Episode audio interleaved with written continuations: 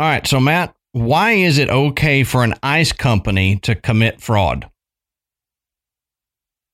Uh, I don't know. All of their assets are already frozen. So, Uh, I figured it was going to be something like that, but I was thinking more like liquid liquid assets. yeah, or- liquidating or something or other. yeah, uh-huh, yeah. Good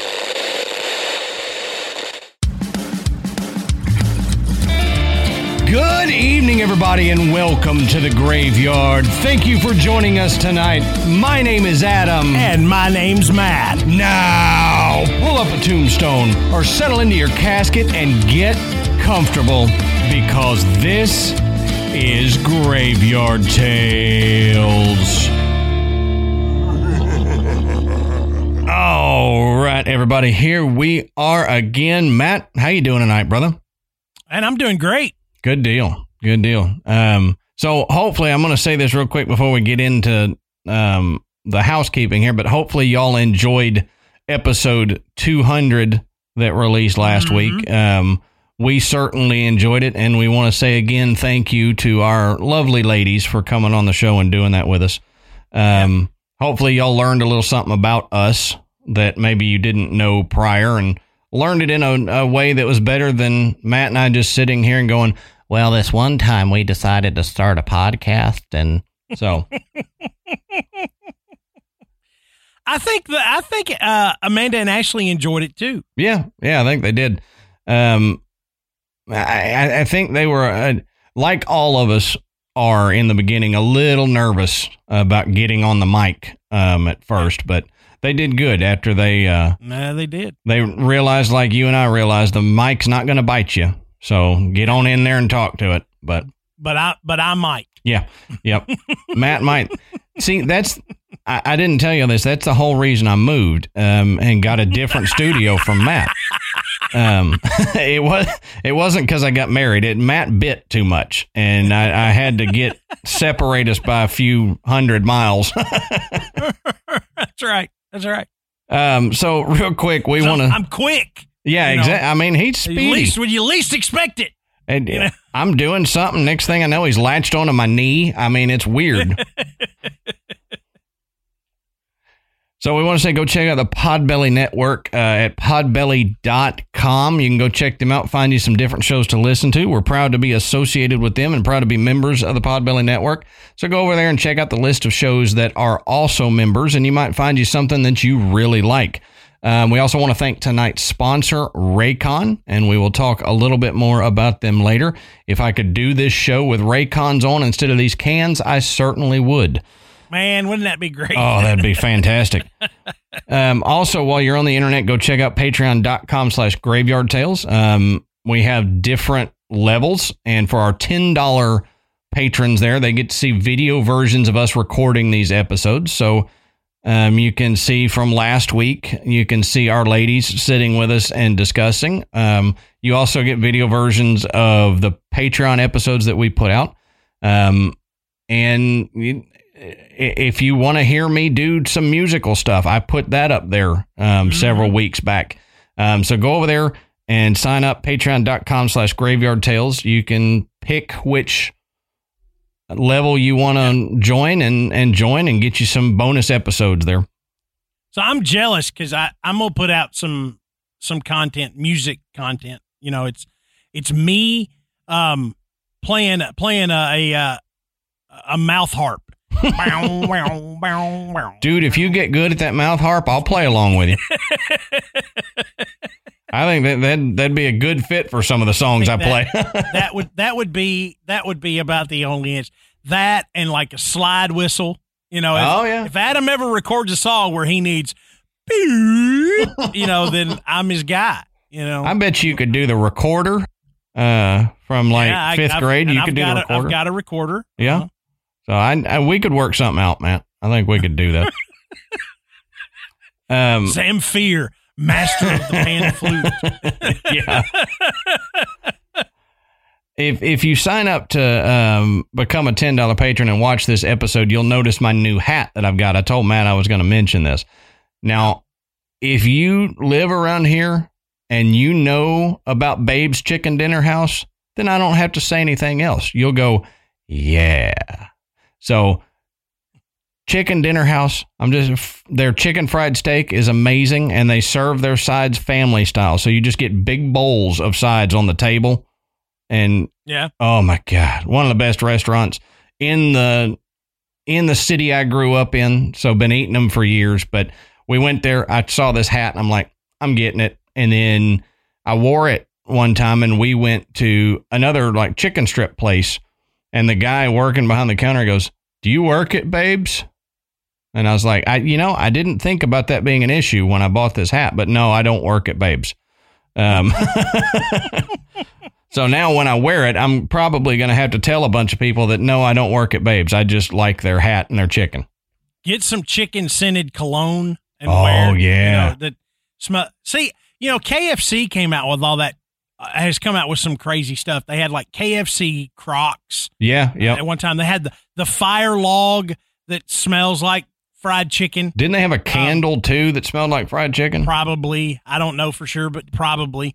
And and you know, you why not come out with like you know Axe body spray, but it's you know Babe's uh, chicken dinner house, hmm and you just spray that on, put on the hat. No, I absolutely do not work there. Yeah. You smell like you work there. no, I, I just really like chicken. I'm sorry. I just. All right, Uh, Matt. So, you, I got I got one more thing to say. You said right. they serve their sides family style. Mhm. Okay. So I, I I remember years and years ago, I I was gonna take Amanda to this restaurant and I told her, I was like, it's great, it's family style. And she got this really weird look on her face. and uh I was almost like like she was excited about going up until I said it's family style. right. And I thought, what what did I Yeah. What did I like, say? is everything okay? And she goes, Yeah, I just I just don't like eating with people that I don't know. And I was like, What are you talking about? She goes, Isn't that what family style means? You know, when you sit at a table with a bunch of people you don't know? and I was like, No. no, No. not at all. It's like, I wouldn't. like, Oh, oh, well, okay. yeah. It's, it's like, so all this time, she had thought that family style was like when you go to the Japanese steakhouse and you have to mm-hmm. sit around and you have people that you don't know. Yep. Yep. Uh, she thought we were going to be at a table with people we didn't know. And I was like, no, I would hate that too. Yeah, I know. I know. Yeah, that, that I don't like that either. Um, it's something I put up with when we go to the Japanese steakhouse, but I usually get the uh, far end seat so I don't have to sit next to anybody I don't know. But yeah, You I And there's a way, there's a way to prevent that from happening. Okay. Have five kids. uh, yeah, that's a good point. And then you just take up all the seats and they can't seat you with That's a good point. I'd rather sit with strangers though. You would. yeah, You absolutely would. All right, Matt. So that that's enough BS in in the beginning here. Why don't you tell us what are we talking about tonight, brother? Okay, so tonight we're we're going to talk about another lost uh city, and I say lost with quotation marks, Right. um, because some people kind of feel like it was never lost, but um, there there is there has been a legend of a city in Honduras that the uh, Spanish explorer Cortez heard rumors of. Uh, from what he said was, um, how did he put it, Adam? He said it was, it was Credible. you know, a- a- credible, credible sources, credible information that this uh, this city existed. And and the story was is there was this white city in the jungle that had enormous wealth and it even had this enormous gold monkey statue. Yep. And so it became known as the lost city of the monkey god. Mm-hmm. Okay. And, and, you know, what I'm talking about is La Ciudad Blanca. Mm-hmm. or you know the white city um a- and and 500 years since cortez was poking around in the jungle trying to find it um we think we might actually have found it Yep. And there's some it- arguments about that, but we'll talk about That's that. true. We're going to talk about that too. Um, but you know, uh, there's a you know, there's always something that's going on with a lost civilization, a lost city, any of this stuff, and there's plenty about uh, La Ciudad Blanca. And and in my opinion, um, I'll preface the episode with this. In my opinion, when you hear of a city like La Ciudad Blanca that the jungle ate, basically Yeah. covered up. Yeah. In a way, I feel like that might be nature's way of trying to erase something from that area that may be a problem to current or future civilizations. Now, maybe that's me uh, with putting too much panpsychism into this stuff, where I'm thinking the jungle has some type of motive and and uh, sentience like that. Yeah. But I, I think there there might be something to that, where nature is like, no, I'm going to try to cover this up because there might. And, Mhm. and Matt's going to get into one of the reasons here in a minute why Yeah. it might do that. But and and I feel I, I feel very similar. And like I said, we'll we'll get into it later in the show. Um, but I, I- I think there's more there's more to that um, than than just Adam's Adam's statement of you know the jungle just took took stuff back.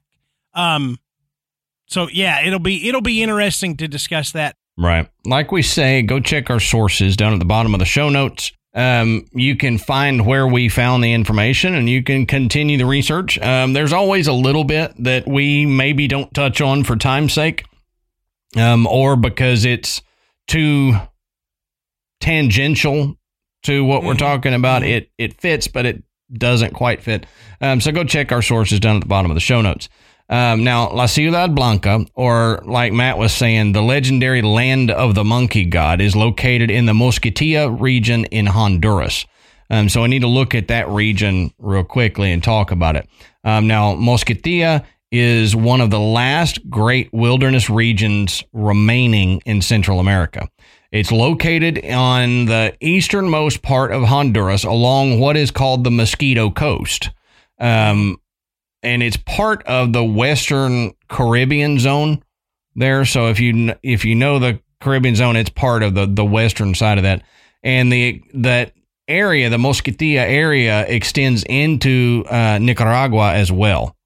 Um, so it's a big area, and it's not just in Honduras, but what we're talking about is located in Honduras. Um, now, the region is comprised of tropical rainforest, pine savanna, and marshes, and um, these are mostly accessible by water or air. It's really, really, really, really difficult to walk to these regions, Yeah, and there there is no way you're driving a vehicle in there to these Yeah. regions. yeah. There's no there's no expressway. No. if you think you're going to catch an Uber to La Ciudad Blanca, you are wrong. It's not happening. Um, now, today, this area, the, the Mosquitilla area there, is populated by indigenous peoples and indigenous ethnic groups. Um, and it has the largest continuous wilderness area in Central America. So basically, it, it has the most wilderness area that's not broken up by a city anymore. Now, as Matt said, Spanish conquistador Hernan Cortez, um, we've talked about him recently in Mhm. another episode too, so this guy gets around. Um, but Hernan Cortez reported hearing trustworthy information about the ancient ruins, but he was never able to locate them. Now, in 1927, pilot Charles Lindbergh reported seeing monuments constructed from white stone flying over eastern Honduras. So, as Lindbergh was making a trip, he looked down and he apparently saw some ruins, monuments that were all white, and he reported seeing that. Now, by the 1930s, there were rumors of a place in Honduras called the City of the Monkey God. And this was um, equated with Ciudad Blanca. And in 1939, adventurer Theodore Morde claimed to have found it and brought thousands of artifacts back to the United States to prove it. And I'll I'll say something about this later um, when Matt starts talking about um, the artifacts a little bit more. But I question this. Um, but one thing to touch on real quick. Remember, I said there was rumors of a place in Honduras called the City of the Monkey God, Mm-hmm. and it was equated with Ciudad Blanca. Right. So they right there they're thinking that maybe it's not the same, maybe it's not the same thing. Mm, Maybe the land of the monkey god is separate from La Ciudad Blanca. But we'll we'll dive in a little more later, but just keep all that in mind when we keep talking about it. Now, according to Morde, the indigenous people said a giant statue of a monkey god was buried there.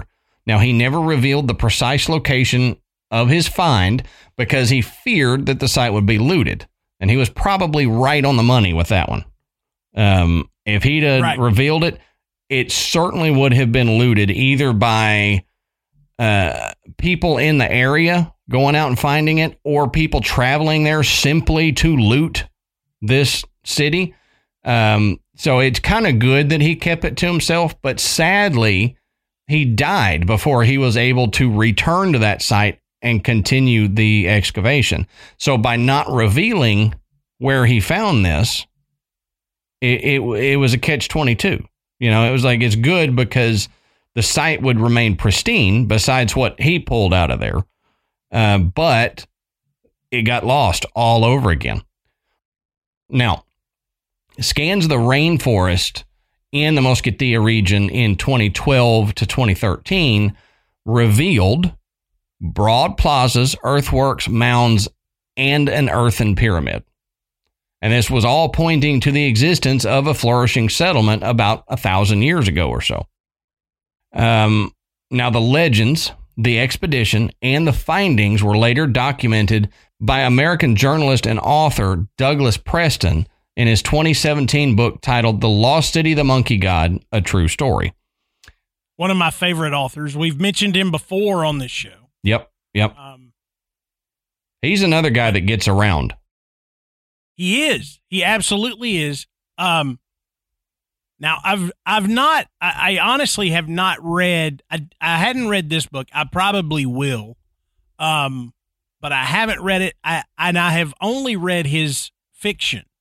Mhm. um which if you if you're looking if you need like a series of books to kind of get into and you want to find one that's got 17 or 18 books um douglas preston and lincoln child um have a series of books uh featuring a uh aloysius pendergast who is a, a, new orleans fbi agent What a name, man. yeah, I- it, they're fantastic. But anyway, enough enough of that.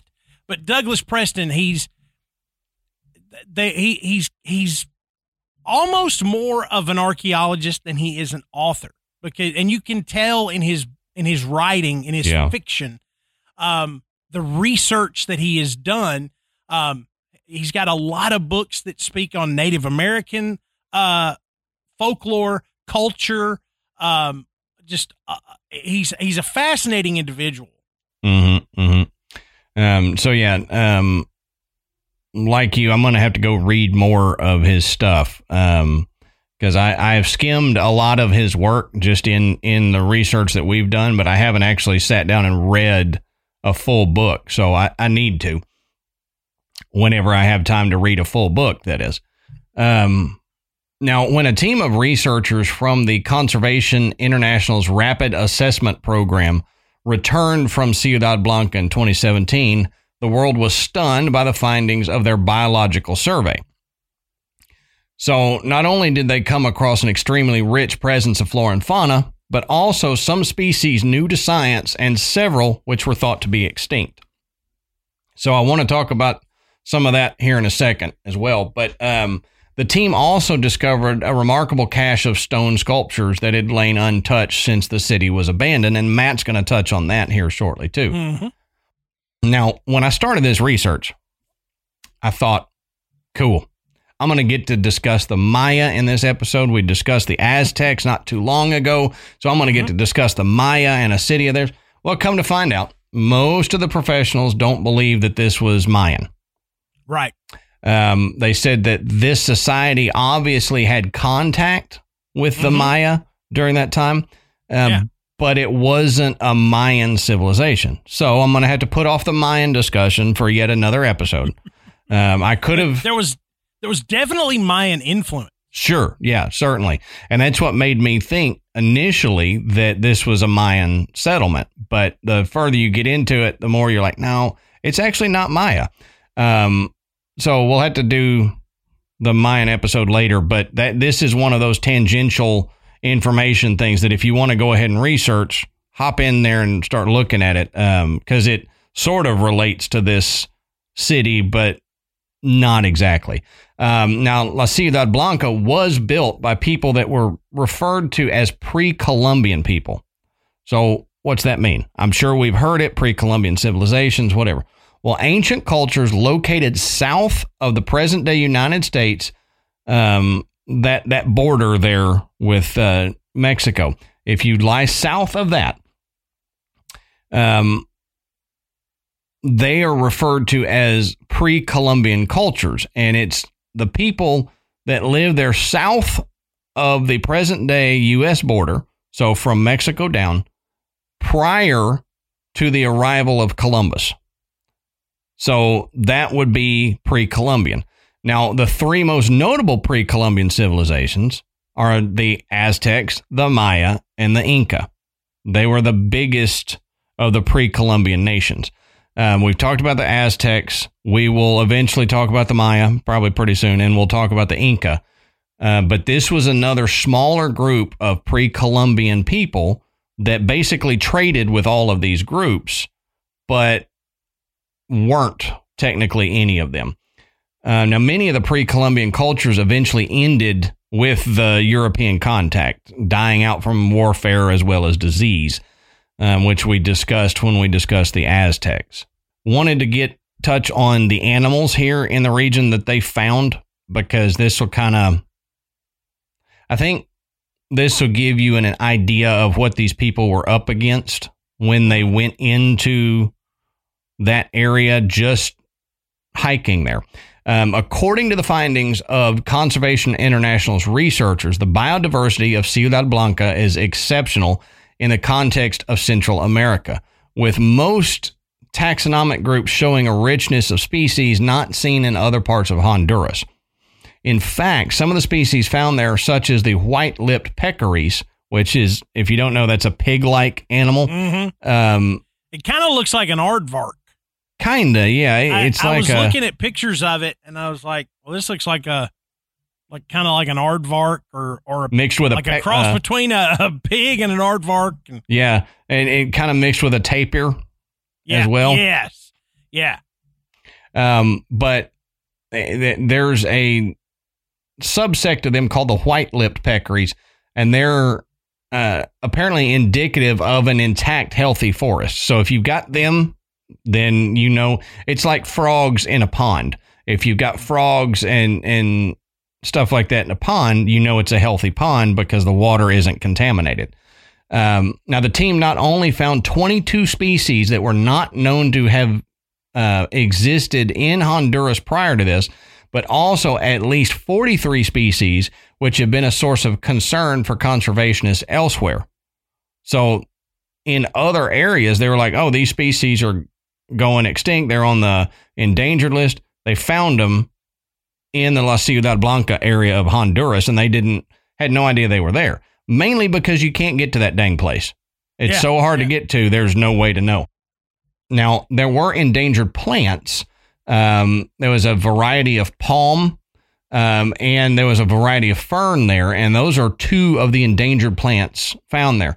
And if you want to look up the uh, scientific name for those, go ahead. I'm not going to try to repeat them. um, but there there is a variety of palm and a variety of fern that are endangered that they found in abundance there. Um, the endangered great green macaw and abundant population of uh, populations of the endangered Jeffrey spider monkey and the Baird's tapir have also been found. Now, researchers they say were delighted to rediscover the presence of the pale-faced bat um, stenops, which had been reported. It hadn't been reported in Honduras for over 75 years. So they thought it was extinct. Mm. And apparently, no, it just moved out there to a place where you can't find it. Um, there's a false tree coral snake, which had not been reported in Honduras for 50 years. Um, there's a tiger beetle that had only ever been recorded in Nicaragua, not in Honduras. Um, and one of the most interesting features is the presence of five of the cat species occurring in the region. So there's five major predatory cats jaguar, puma, ocelot, margay, and the jaguarundi, which is a smaller type jaguar. Um, in fact, the researchers actually named a study area around the La Ciudad Blanca area. They were not calling it La Ciudad Blanca. They were calling it Ciudad del Jaguar because mm-hmm. City of the Jaguar. Because on the trail cams that they put up, they caught a ton of jaguar running around this area. So these researchers had to battle to get into this area with the elements. And there's also the fer-de in the area. Yeah. Which yeah. I don't know if y'all know is one of the most deadly, if not uh, the deadliest snake. Um, I think they call it the uh, the six pace snake or something because you're yeah. dead before you take six paces. Yeah, it's so what I read was it's the deadliest snake in the New World. Mm-hmm. So, you know, in the in the Americas, you know, outside yep. of Europe, Asia, and Africa, um, it, this is the deadliest snake.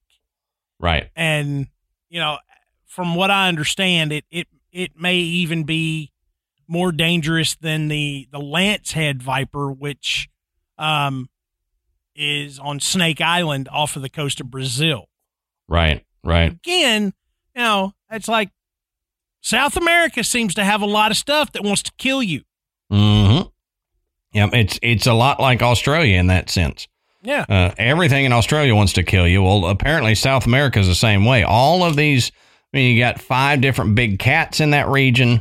You've got, um, you've probably got a lot of plants out there too that if you brush against them will hurt or cause rashes. If you eat them, they'll kill you. So, I mean, it's not an easy place to research. It's not an easy place to get to but they mm-hmm. got there yeah. and they found stuff. Have you ever seen a picture of a jag jaguarundi? Yeah, um, I did, but y'all y'all need to look this up. This looks like a a house cat and a and a sea otter. Yeah, it's weird together. It's a and, tiny then, little jaguar. Said, okay, you're gonna walk like a monkey. Okay, that's what it looks like. Mm-hmm. I mean, I I've never seen one of these in a picture or anything, and I looked it up, and I'm like, this is the craziest looking thing. It's like a venomous weasel or something. yeah.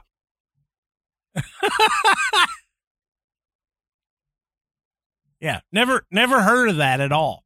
So it it's go, what? It, I don't know. It it has that um Maine Coon looking face. Like if you look at it, yeah, uh-huh. the the front part of it kind of looks like a Maine Coon, but it's it's not cute. This it will attack you. It will kill you. So yeah. All right. So, um, as we said, it's it's extraordinarily dangerous to to go to to try to even go to this place. Um, but even more so when uh when Cortez first learned of this city of great wealth hidden in the jungle, uh, he also learned that according to legend, that that city was cursed.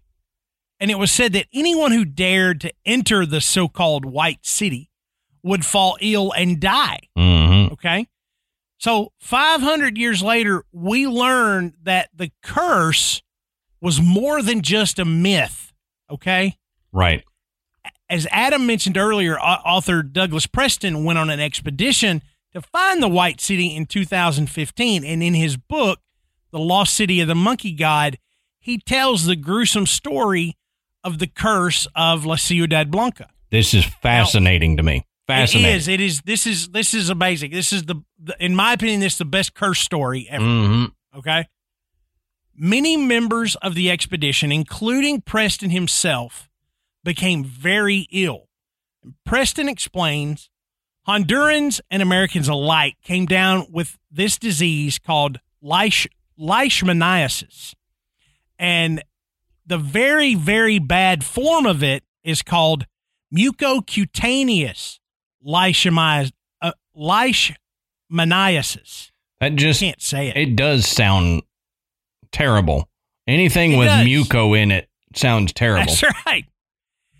Now, you know when when when Preston was explaining this, he said up front, "I don't want to revolt, you know, the reader, Right.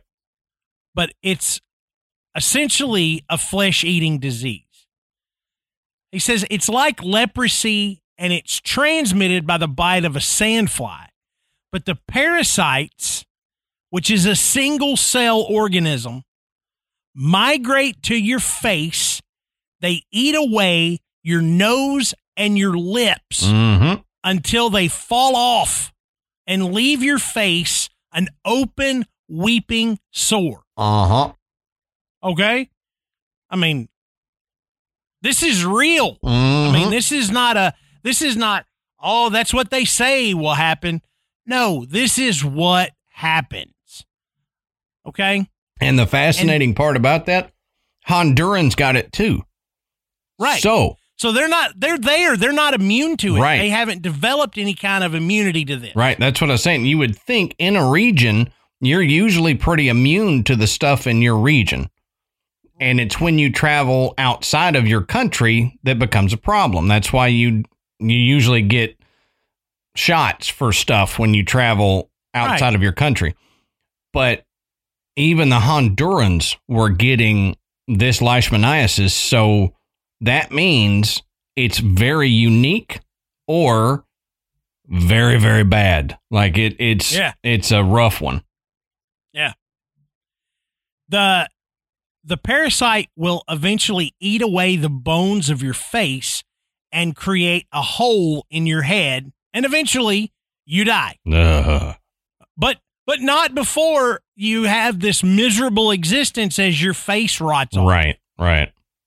I mean, look, if if you got to ask me, okay, you're you're going to get sick and something is going to rot off of you before you die. My face is way at the bottom of the list Yeah. of of something I might consider letting rot off. exactly. okay. Exactly. My my pinky toe is probably numero uno. yeah. Face and and maybe maybe something else Yep. is way down at Right. the very bottom. I was gonna say there there's two particular regions that I don't want leishmaniasis hitting and, and the face is definitely tied. But but they get they get to your face. mm-hmm. Okay? That's the mucosa part of the first one. And it hits the mucous membranes. Right. Now, that's what happens if you're not treated.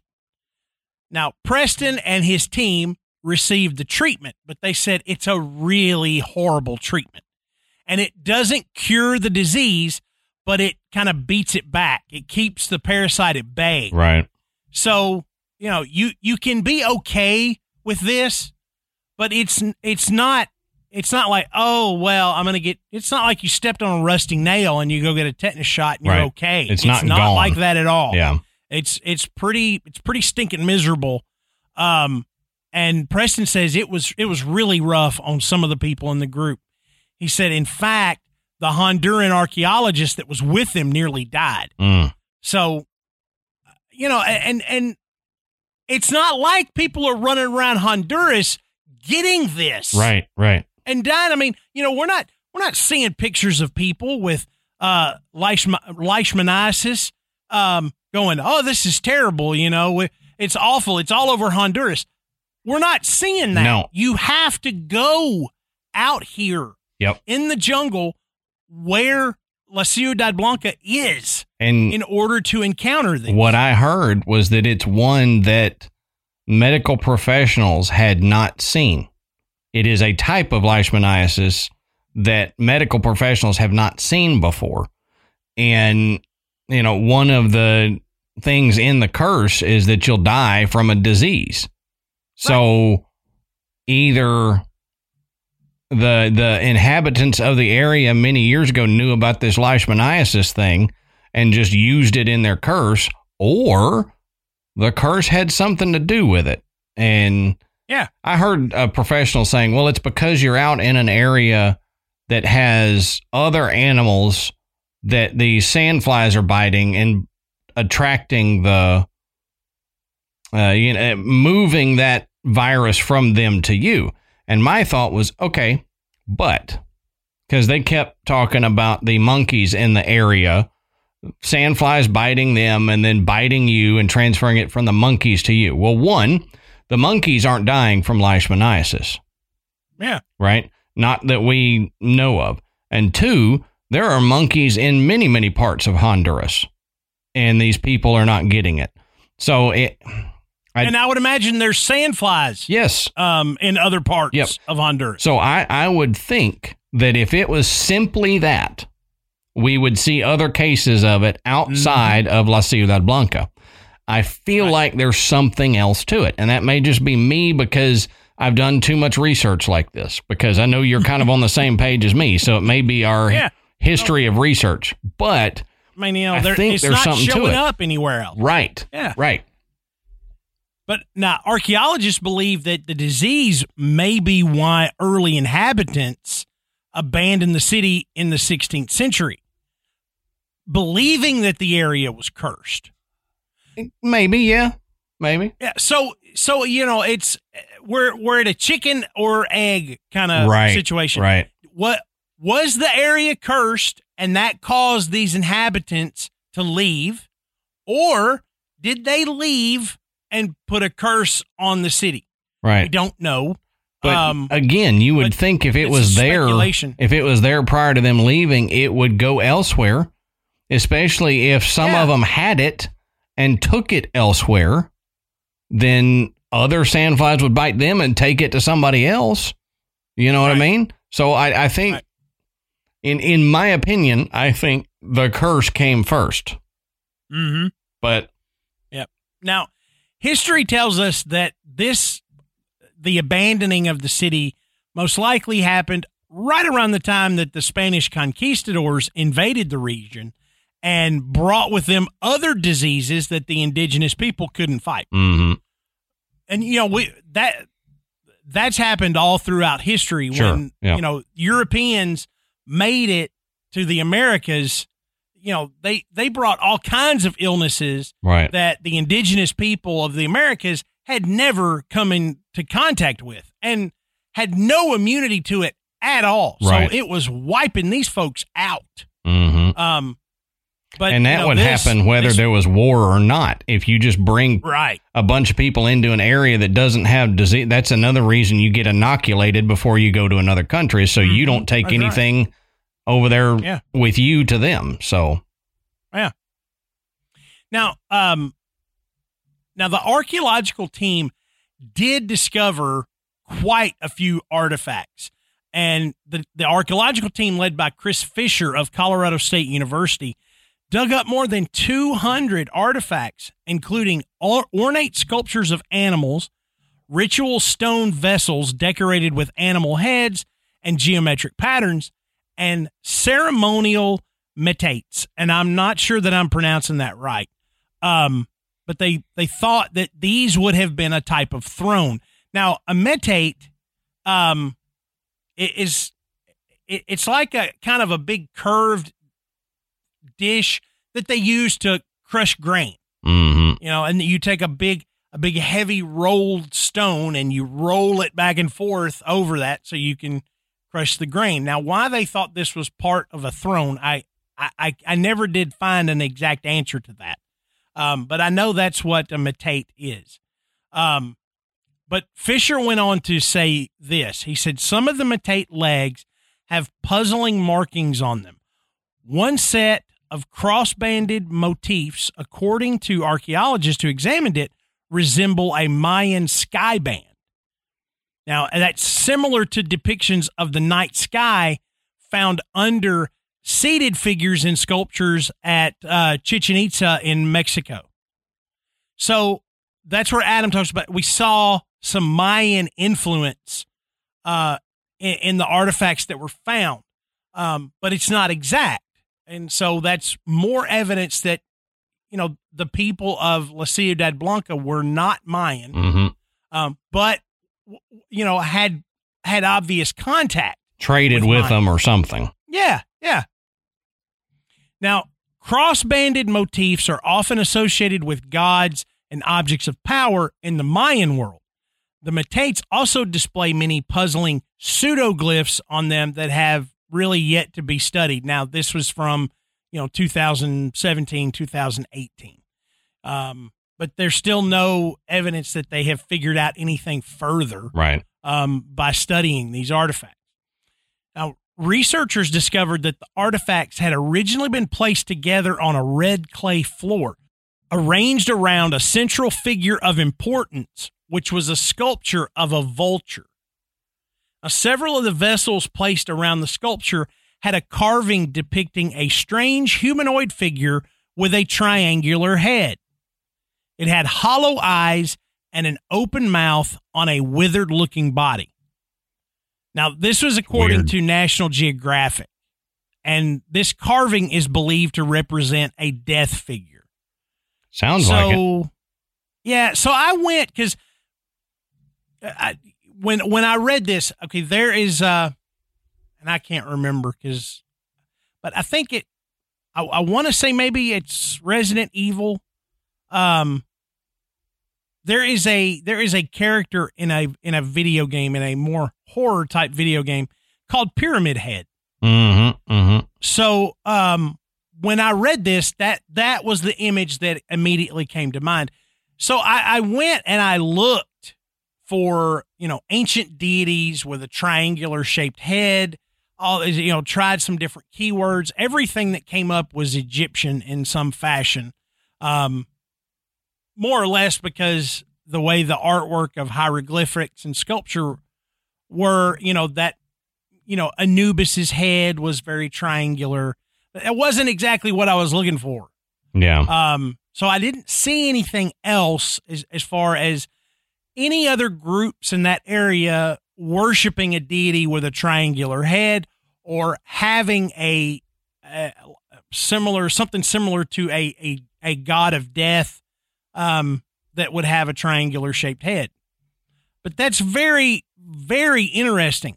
So I mean it it it really pushes the fact that this was a civilization that we essentially know zero about. Right you know that it's it's different from the ones that we've you know we do know about and we've studied for you know decades and decades. We don't know anything about these and it's obvious they're different. Yeah. So yeah. that that really makes it even even more strange um that they abandoned this city and just left everything and, well, and we're gone. Either they were wiped out or or they moved to another area. Maybe they began to intermingle with another one of the I, indigenous. I was going to say, if, if they moved, what's strange to me is that when the Aztecs, the Maya moved, you knew they moved because in their new area, they started the same artwork, the same language, the same building types in another area. So you could say, okay, they moved from here to here. But this civilization, we don't see it pop up anywhere else. We don't have now there may be archaeologists in listening that say no, we actually do, and here's what it is. And if that's the case, then hit me up and let me know. Um, but as far as the research that I've done, we don't see this same depictions of stuff in another culture that we can research and figure out who this was exactly. So if Mhm. they moved, they had to have jumped in with the Maya or something and completely lost what they were doing and just took up the Maya stuff. Yeah. But it's just weird to me that this is the only area that they found it in. It, it is really weird. Um, but you know, if we if we kind of speculate, We're Um, good at that. We're good at that. Yeah. So so the last inhabitants of the city, um, they're they're getting the hell out of Dodge. Mm-hmm. They gather up their most precious sacred objects and left them as a final offering to the gods as they departed. So, in some cases, breaking them as a way to release their spirits. Right, right. So, you know, when they when they found this area, everything was congregated in in such a fashion that it wasn't just this was where this stuff was. Right. That, yeah. You know, this was the it just everything stopped and where it was is where it was. It looked purposeful because it was all gathered up um Yeah. in a, in a what what appeared to be a symbolic offering. Yeah. It wasn't like Um, Pompeii where everything was where it was at the. just stopped Yeah. like hitting pause on a VCR. Yep. You know. Yep. Yeah, I mean, you're right. Everything because the area that they found this stuff in, it was a pretty small area geographically speaking for a dig Mm-hmm. site and they found those 200 pieces in that small area. Right. So it was like people brought it there and left it there. Yeah, because they actually found three separate locations, but they were only able to excavate one of them Right. Because they couldn't stay. They were all getting sick. Mhm. Okay. Now, again, why the city was abandoned, we'll never know. Um, at least not with any certainty. But one, as we said earlier, one hypothesis is that the inhabitants were plagued by diseases, not necessarily the parasite, um, but the diseases brought by the European invasion, which, you know, as we said, it, it affected a lot of a lot of the indigenous people. Um, this particular article said it decimated up to 95% of the indigenous people. Wow. So I mean it's it's amazing what a common cold can do if Yep. you've never been exposed to one. Yeah, if you have no antibodies to it, it'll wreck you, man. That's like the the the saying now you get people that'll say uh um oh, you know, you got to let kids play, you got to let them get dirty and all that. And, Mhm. you know, eat dirt and play with snakes and touch frogs and bugs and all this cuz that's how they build immunity. There there is some definite truth to that. Yep. Okay? Um but um I, I sometimes I think it's just uh it's just the way parents become. You know, if if you're a new if you're a new parent, okay, you know, your baby drops the pacifier, you pick it up, you clean it off, you wash it off, you sterilize it, and then you give it back to them. By the time you get to number five, you spit on like, it, wipe it off, and "Here." give it back. Yeah. hey, sometimes you don't even wipe it off unless it's like visibly dirty. Yeah. You know, yeah, it's just a little extra flavor. You know, Mhm. there you go. yeah. And there's probably some truth in that too. I, I think there is some truth in the um in the letting them expose themselves to some things because I mean it does your uh, antibodies then learn in small amounts this is not good I fight it but Right. there's also a DNA component to your immune system that gets passed on for generations um, they have found Neanderthal genes in our immune genes. When they looked at Homo sapien sapien, they found Neanderthalis genes in there that we had taken from the Neanderthals back in the day when we intermingled, we'll say. Mm-hmm. Um, and that was a good immune system gene. So Homo sapien sapien took it. And so there is a genetic component as well And if your ancestors weren't exposed to any of this and did not pass on that gene for making this antibody, then you're not going to either. And then you get exposed to it, even in a small amount, Mhm. and you may get super sick from it. That's right. That's right. All right, Adam, let's take just a minute and talk about one of tonight's sponsors and one of our favorite uh, Raycon earbuds. Oh, yeah. Now, I'm, I'm, I'm telling you, if you haven't experienced Raycons, you're missing out for so many reasons Mm-hmm. but for for just the ease and function and comfort and wear, you got to give them a try. Okay, um, Raycon's everyday earbuds, which is what I use, uh, they look and feel and sound better than they ever have. I mean, you get you get specialized little gel tips. Okay, just just like you do with a lot of a lot of headphones but these are these are super soft they're super comfortable and they allow you to have that perfect in-ear fit and you almost forget that you've got them on and they will not come out i mean i, I like to wear mine um, when i'm laying down i like to wear them cutting the grass Mm-hmm. Okay. I have sweat. I have, I, you know, taken a hat on and off, taking off my sunglasses. So I'm, con- my hands up there. Never. I have never had one fall out. Oh no, Um, it's it's amazing how how well they fit, but they it doesn't hurt. Like some of them hurt your ears because they're shoved in there so much. These don't. Raycon does not. And the cool thing is, like you, I wear mine all the time. Um, I wear it when I go to the gym. Uh, wear it when I'm doing projects around the house and stuff. And that's a cool thing because they have that noise isolation mode, which is one of my favorite modes that they have. And it allows me to do like I can run the saw and be listening to music, and it knocks down some of that saw noise as if I was wearing earplugs, but I also get to listen to music. And I can go all day that way because they give you eight hours of playtime, and then the box has a 32 hour battery life. So you could have one in and the other one charging and just flip flop back and forth for 32 Yeah. hours straight. Yeah. It's yeah. it's amazing.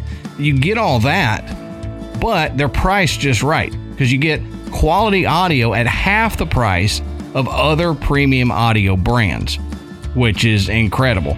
And I mentioned the noise modes, uh, the noise isolation mode. They have multiple other modes. They have um, the awareness mode, which allows you to listen to music but still hear people talking to you.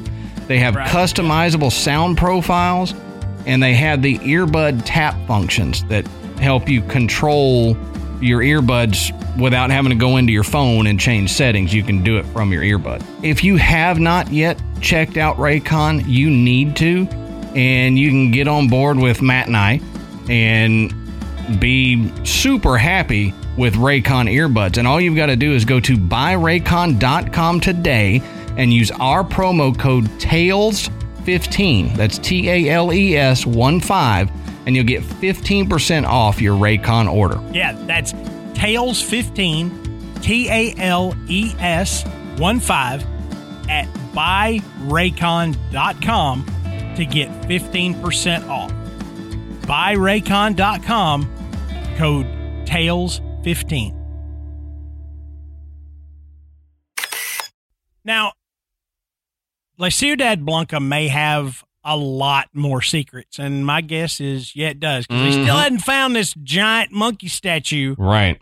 okay? Which i would i would really want to know if it's actually there. That They- would be that would be the the kicker as far as knowing that what they found is actually the Yeah. The ciudad blanca from the legend. Yep.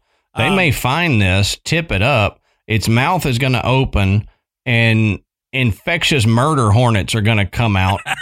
and it's going to spread some leishmaniasis to everybody through murder hornet stings. And it's right. like, well, going- we should have put that back. You know, we shouldn't have messed around with it. a thousand years from now, they're going to be going, let's tell you the story about why we don't have faces. anymore." Yeah, exactly. we we are a faceless society because of La Ciudad Blanca, and there was this monkey statue, and it was the 2020s, so they should have known better than to screw around with this stuff, but they did it anyway. But, you know, uh, like uh, Douglas Preston says, it's unlikely that we're ever going to be able to, to figure out more about this particular location because it is so extraordinarily dangerous to even make the trip. Right. Now, Honduras has always been one of the poorest places in Central America. And due to recent political strife, uh, most of the country is considered to be unsafe for travel by foreigners, especially Westerners. Yeah. Okay. The northeast corner of the country, where the Mosquito Coast is and the uh, La Ciudad Blanca are located, is considered to be the most dangerous part of this of Yeah. this region. Um, it was, you know, once actually in the jungle, Preston and the team encountered everything from quick mud to the deadly Fer-de-Lance vipers, only to arrive and be attacked by a flesh-eating parasite. Mm-hmm. And and you know he, Preston tells his story. Um, man, it is it's amazing. He said that they got to Honduras and it was like 70 degrees, balmy, no insects, no rain. It was gorgeous. And he was Yeah. like, What's the big deal? This place is fantastic. It's like paradise. Yeah. Okay. Then after one night, one night in the jungle, okay, he said he had gotten up and was was going to the bathroom and came back and was pretty much face to face with one of these Fer-de-Lance vipers. I remember and that. a huge Yeah. one at that. Yep. And he was saying he'd lost the trail for a second, and when he found it, Uh-huh. he got back on the trail, and then oh crap, there was a six foot long fer-de-lance. Yeah. He said one of the members of their expedition was an, a British jungle warfare expert. He's a good So- friend to have. no kidding. It was uh, it was Bear Grylls or something. You know? yeah. uh, or or no, it was like um, what's it? Robert Irvine. You remember, you Oh, know, the, yeah. the chef. You Yep. know, and he was like, oh, the British Secret Service. Yep. Um, but no, he this guy he got their attention, and so this this British guy he comes over and he says, "I'm gonna move it, move it." Yeah. No thanks. And so he gets a, a stick, you know, with a forked end, and he pins this thing's head, and it starts shooting venom, Yeah. like shooting venom. That's out. what's crazy to me is that this snake pulled a, a, a cobra move and started spitting its venom. Yeah. So in order to, you know, he he reached down, he got this thing behind the head, and it's like Preston describes it that it's arcing its head backwards, trying to bite his hand, Mm-hmm. and it's still spewing all this venom, which got on this guy's hand. Yeah. And he said after a few seconds, this his skin started to bubble. Yeah. Okay. So this not only is this thing venomous, it's like shooting acid or something. Mhm. And, and so he he said he knew then um the British the, the British warfare expert. He he knew that he had to take the snake out. Mhm. So he actually got it on the ground and had to pin the body with his knees so that he could cut the head off. And he said, even after they got the head off, the body was trying to slither away into the jungle, and the head is still spitting venom. Yeah, And it had inch to inch and a half long fangs. Yeah. They Okay, were this- long fangs. Uh-uh. I don't. I don't. I don't want to fool with it. I don't like snakes that much anyway. I sure don't want to fool Yeah. with one of these. I don't mind uh-uh. snakes, but I don't like the ones that can kill you. So. Yeah. any poisonous right. ones or any large constrictors, I'm not a big fan of. Mm-mm. Give me a corn snake. I'll take a corn snake. Yeah, yeah. So this is the first night. Yeah. Okay. I mean, they, they they've barely even gotten started, and and this is happening. Uh, he tells another story of one of the, uh, uh, I think it was one of the either one of the journalists or the one of the Honduran archaeologists that they actually almost lost in what he calls quick mud, which is similar to the idea of quicksand. But they were trying to trudge through this and they were going slowly, but that she it started sucking her down. Yeah. He said that you know bubbles started coming up. They had to wrestle her out of it. It took several of them to get her out. Can you imagine? That would that would freak me out almost as bad as the snake. I Yeah. mean, you're you're going down, getting sucked into the. When I was a kid, I thought quicksand was going to be a big issue because it was on all the shows we watched. Yes, And- yes, I know. Turns out I don't run into quicksand except for one time in Florida on the beach, and then it only sucked me into the knee. But I, I mean, to be getting sucked down in a puddle of mud, and you know, Uh-huh. if you get to a certain point, even if your head doesn't go under, it's going to keep you from breathing, and you're going to suffocate in this mud puddle. Mm-hmm. That's crazy. Can you imagine how deep that mud had to be too for that to happen? Oh yeah, yeah. It, it it's it's insane, and you know, other than just having a big neon sign on the edge of the jungle going "Go away." yeah, I mean, you know, what else? What else do you need to say we're we're not supposed to be here? yeah. No, You know? no room for you here. Please leave. The jungle does not want us. yeah, Okay. Um, but they did. They did trudge on, and you know, as we discussed, they found the artifacts and everything. But there is no evidence that these ruins that they found are actually the legendary White City. right. Because they Um, didn't find giant white sculptures anywhere.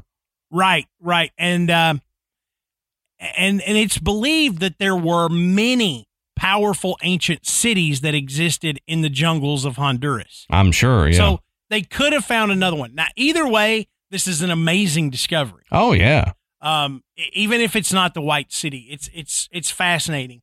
Um, And that's why they called it City of the Jaguar instead of continuing right. City of uh, the White City, is because they they weren't hundred percent sure, and they knew that area would kill you because there's jaguars. So yeah, and they found a lot of of carvings of jaguar heads. mhm. Um, so that's how it got its name there. Um, and and some carvings in in many of the artifacts had uh, jaguar images. So we don't we don't know. Okay. Um, but it, it's it's amazing um, that this place went undiscovered essentially for 500 years or more. Yeah. Um, we we don't really know if they found it in the 1940s. If this is where, um, uh, what's that guy's name? Mode yeah, Morde. Mor Morde. Um, we don't know if this is the site that Morde actually found because he didn't share it. Right. And he wasn't And able to. Wasn't able to go back. I would almost be willing to bet it's not because for two reasons. One, he didn't didn't talk about all the crazy dangers when he got out, and two, he apparently brought back what did it say two hundred something a bunch of um uh pieces from that Mhm. area and when they found um this La Ciudad Blanca, what they thought was that um, that area had not been looted. Like there was not there was not evidence of someone being in there and taking pieces and leaving other pieces. So I, I, I think he found another one or he found another piece of this one city and didn't get to that main plaza area that they got to. But Yeah.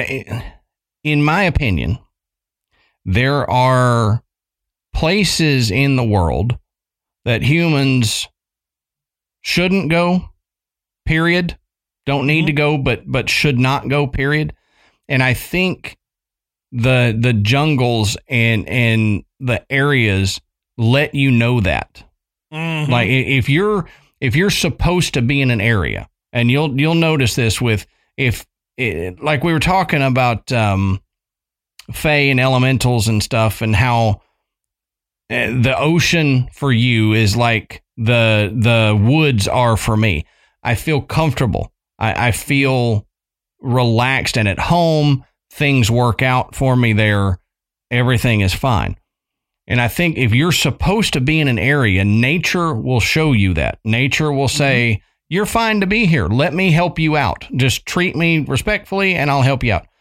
But if you're not supposed to be in an area, it will also give you a lot of signs that you mm-hmm. need to get the hell out of there. And right. fer-de-lance, jaguars, jaguarundi, quick mud, uh, leishmaniasis, all things that say you should not be in an area that humans need to stay out. Mm-hmm. And it may have been that way from the beginning. And this pre Columbian society that popped up there may have popped up there and then went, they tried to uh, tame the wilderness mm-hmm. in that area. And they quickly found out no, this area is not for humans. We should not be here. And they moved. And it, it may have been, you know, it, it could be, if you want to take it along the curse line and the elemental line, this may be a place that is cursed, but the civilization that was there did not curse it. They were just the first victims of the curse. This area has probably been accursed for probably since the beginning of time when it popped up. And this is not an area for humans. And they found that out. And then this research group found that out. And anybody who goes in there later will find that out. This is not an area that you need to be. So I think there is there is validity to the curse, but I don't think the culture cursed it. I think they just yeah. found out this is a very cursed place and nature wants you out. There could be some, you know, I like this ancient spirit from the beginning of time that lives in this area. And this is their domain. And that's how they keep you out rather than manifesting and screaming at you, get out, like these mm-hmm. haunted houses do. They just send their natural defenses at you. I mean, it, it just, I know it sounds crazy to say this, but it makes perfect sense that nature says, this is not for you. Mm-hmm. You know, this is mine. And, and if, and we talked about this at the beginning of the show, um, you know, why the jungle would just take it back. And my idea is it's not just the jungle. Okay. Right. The, the, the jungle would be the, the planet Earth hitting you with that knockout punch. Yeah. Okay. Yep. Um, it it all over the planet. It hits you with with jabs and body blows and everything, and you just have to keep fighting back. Because, I mean, if you've ever watched one of those, um, the first day after humans are gone, and you know this is a year after humans are gone. Mm-hmm. Um, you know, yeah, it's all speculative, but it's not wrong. No.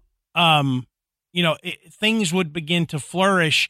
You know, the natural flora and fauna of an area will take it over. If you ever seen an abandoned house or an old barn or anything like that, look, just look. I mean, yep. vines will grow on it. I mean, it, it's rotting away. It's being torn apart by nothing but nature, whether it's plant or animal or elements.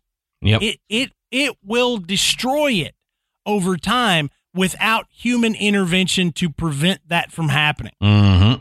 Okay? Um even even the largest city, the most urban place you can imagine will fall victim to this if you know the human race doesn't do something to keep nature at bay. Right. Right. So so I, I, you know, I, have heard because we've talked about other lost places where whether it's in the jungle or in the oceans, um, you know, the the planet just kind of says, "Yeah, this is mine." You know, you can't have it anymore, um, and takes it back. Right. Um, and I, I, I firmly believe that.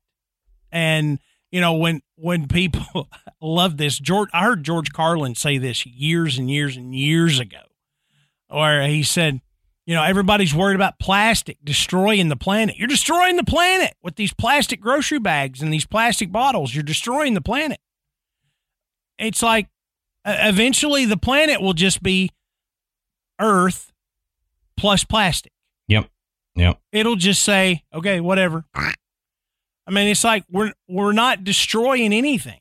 We're uh, you know the the planet will take care of itself. Well, and they're they've found bacteria that eat plastic now. So Yeah, so the earth will figure mean, out a way. If we quit doing it, the earth will figure out a way. yeah, yeah, and and the Earth will figure out a way to take humans out if in Absolutely. an area that they shouldn't be. Absolutely. I mean, I, I I believe that wholeheartedly. All right, so this is a point in the show where we say, "What do you think?" and and we've given you a lot to think about.